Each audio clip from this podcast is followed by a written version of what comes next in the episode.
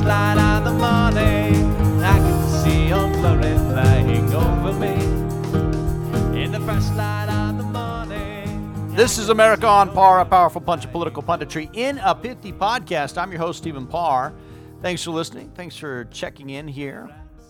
The New Republic published an article by a man named Bill McKibben. He's a climate crusader, believes in catastrophic man made global warming. He started a website called 350.org, campaigned successfully to stop the XL pipeline, and was a delegate for Bernie Sanders at the Democrat Party convention last month. Here's the title for his article Quote, We need to literally declare war on climate change. Close quote. Literally, not figuratively, not like the war on poverty or the war on drugs, but something more like World War II is what he has in mind. I'm not exaggerating. He makes direct comparisons to World War II as the glowing example for how we need to reshape American life, government, and the world at large. Here's a quote from the article quote, carbon and methane now represent the deadliest enemy of all time, the first force fully capable of harrying, scattering, and impoverishing our entire civilization. Close quote. He is asking Congress to literally declare war against inanimate molecules and then use their wartime powers to create a totalitarian state mobilization against the building blocks of life itself. And no, he's not kidding. He's serious. And he's well connected enough that his arguments might convince a Hillary Clinton administration to try and do just that. Now, just to keep things in perspective, since McKibben literally wants us to declare war, we should accurately analyze the costs of war. In World War II, so many people died that we don't have an accurate count. We simply don't know. It might have been 60 million people. It might have been 80 million people. But hey, what's 20 million unrecognizable corpses among friends, right? This is what Bill McKibben says he wants to recreate in the name of climate change. Just to keep things in perspective, let's put those estimates into today's numbers. Somewhere around 3 to 4% of the total human population of Earth died in World War II. So, in today's numbers, that would be somewhere between 215 million people and 285 million people. That's equivalent to killing every American outside of the state of California. That is literally what Bill McKibben says he wants to do to fight climate change murder the entire population of 49 states. So, what is going on in our climate that is worth spending 285 million lives to combat? What's so devastating that it's worth the carnage? Well, among the perils of climate change, McKibben notes that the Arctic sea ice is melting at a very fast rate. What he doesn't mention is that it's summer and the Arctic sea ice is supposed to melt in summer, and that this season isn't really any different from what we've seen in the Arctic for the past decade. He also doesn't mention that the Antarctic is near record levels of ice. He notes that the Zika virus is spreading. Here's his exact statement quote, The Zika virus, loaded like a bomb into a growing army of mosquitoes, has shrunk the heads of newborn babies across an entire continent. What he fails to mention is that there's no connection between Zika and climate change. None. He warned about the massive wildfire in Canada that destroyed 2,400 buildings and forced the temporary evacuation of 90,000 people. So, what was the total human cost of the Arctic sea ice melt, the Zika virus, and the Canadian wildfire? How many people died as a result of these three catastrophes? 11. Not 11 million, or 11,000 or even 1,100. 11. 1, 2, 3, 4, 5, 6, 7, 8, 9, 10. 11 total. Nine are from the Zika virus. Two were killed in a car wreck during the evacuation from the fire. McKibben wants to recreate World War II to avenge the deaths of 11 people? Just how would we fight World War III? With government, of course. What McKibben really admires about World War II isn't that American teenagers shed their blood across four continents to defeat totalitarianism and bring freedom and liberty to millions of human beings they never met. No, that's not what he admires. What he admires is how government controlled private industry through executive fiat and deficit spending to create the factories that churned out the weapons of war. Quote, by war's end, the government had a dominant position in everything from aircraft manufacturing to synthetic rubber production. Close quote.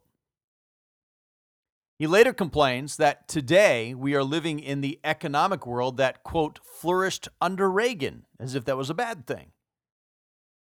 Except that we aren't. the economy under Reagan grew at a rate of 7% per year. The economy under Obama has been at less than 2% growth per year. McKibben admires the government monopolies, which are hallmarks of the modern economic powerhouses of, say, Cuba and Venezuela, and denigrates the economy of Reaganomics, which brought unparalleled prosperity to the world. So, what are the weapons of this climate sharknado apocalypse McKibben wants our government to build? Lithium batteries, solar panels, and wind turbines. He not only wants us to have the government force businesses to build 300 solar panel factories in the US, he wants another 300 wind turbine factories as well. He also wants government to force every homeowner to install solar panels on the roof of their homes. Of course, he doesn't mention the fact that if your house catches fire and you have solar panels on your roof, your local fire brigade will let that mother burn all the way to the ground. You see, even if they cut the power to your home, the solar panels keep working and they are likely to be electrocuted if they were to try and fight your fire. Many firefighters don't believe your green energy plan is worth their lives. McKibben must think that's very unpatriotic of our first responders. Several times in his call to arms, McKibben complains that there hasn't yet been a Pearl Harbor moment to get the public motivated to declare war.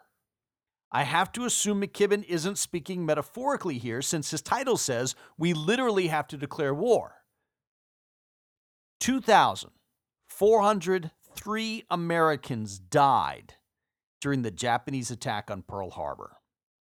2,403. Why would anyone want to see thousands of fellow human beings die just so that their political and social desires could be fulfilled? Turns out McKibben's not the only person to use this World War II analogy literally. The Democrat Party thinks it's a good idea as well. So much so, they put it in their official party platform. Quote, We are committed to a national mobilization and to leading a global effort to mobilize nations to address this threat on a scale not seen since World War II. Close quote. Now, that language shouldn't come as much surprise since McKibben himself helped craft the party's climate change policy agenda. What may surprise you is that this war has already been going on, not against greenhouse gases, but against the truth. Sun Tzu, in his book The Art of War, said, quote, all warfare is based upon deception. Close quote. Deception in the name of climate has already been going on.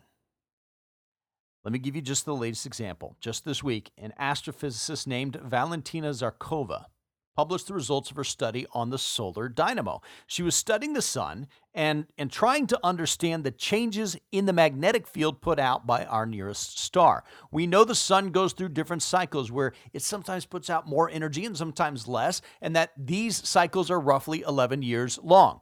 What she was trying to understand is why. Her team discovered that the magnetic changes we see on the surface and can track through sunspots are caused by two different electromagnetic dynamos inside the sun at two different depths. So one is a little closer to the surface, another is a little closer to the center. As these waves interact with each other, they can increase or decrease the total energy output of the sun itself. Okay, so what? Well, like most good scientific research, this understanding leads to a series of predictions that can be tested to see if the idea is correct or not. In this case, the prediction is that those two dynamos will not interact with each other very much for the next 30 to 40 years. What Zharkova is predicting is that the sun will be in its less active phase for the next three solar cycles. Now, the cycle we are currently seeing is the weakest in 100 years, but if we follow that with three more weak cycles, that will be something we haven't seen since the 1700s and a period known as the Maunder Minimum. What does that have to do with the climate wars? Well, the Maunder Minimum was the coldest time on Earth in the past 300 years. Rivers in Europe froze. They held fairs on the Thames in London in the winters. Zharkova is essentially saying that if the sun is the main driver of climate on Earth, then instead of runaway global warming, we will see massive global cooling. Well, that didn't sit well with the climate crusaders.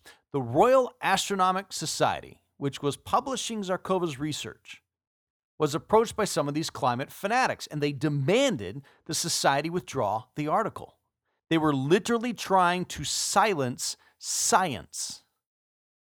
That's the behavior of a spy during wartime, not of a scientist in pursuit of truth. Listen to Professor Zharkova describe her efforts to work with these climateers. So, how it is transformed into the climate, we do not produce. We can only assume it should be. So, we're happy to work with you and add to your data our results. So, don't take the sunspots which you get. We can give you our curve, work with our curve. So, th- they didn't want to. They didn't want to because, in their minds, admitting that the sun has a bigger impact on climate than carbon dioxide is equivalent to colluding with the enemy. Not, not about science, not about seeking out truth the way it should be. It's about us versus them in a battle to the death. In the book Don Quixote, the title character is a bit delusional. At one point, he believes he's fighting a dragon. As it turns out, all he was doing in reality was attempting to stab a windmill. Bill McKibben thinks he's fighting dragons with windmills.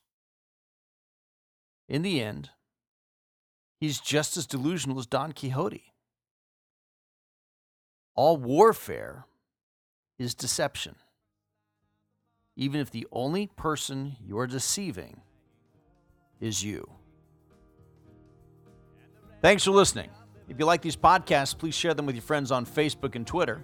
If you'd like to leave a comment, you can always do so on my website, AmericaOnPar.com. I'm Stephen Parr, and I can still see Old Glory flying over me. In the first light of the morning.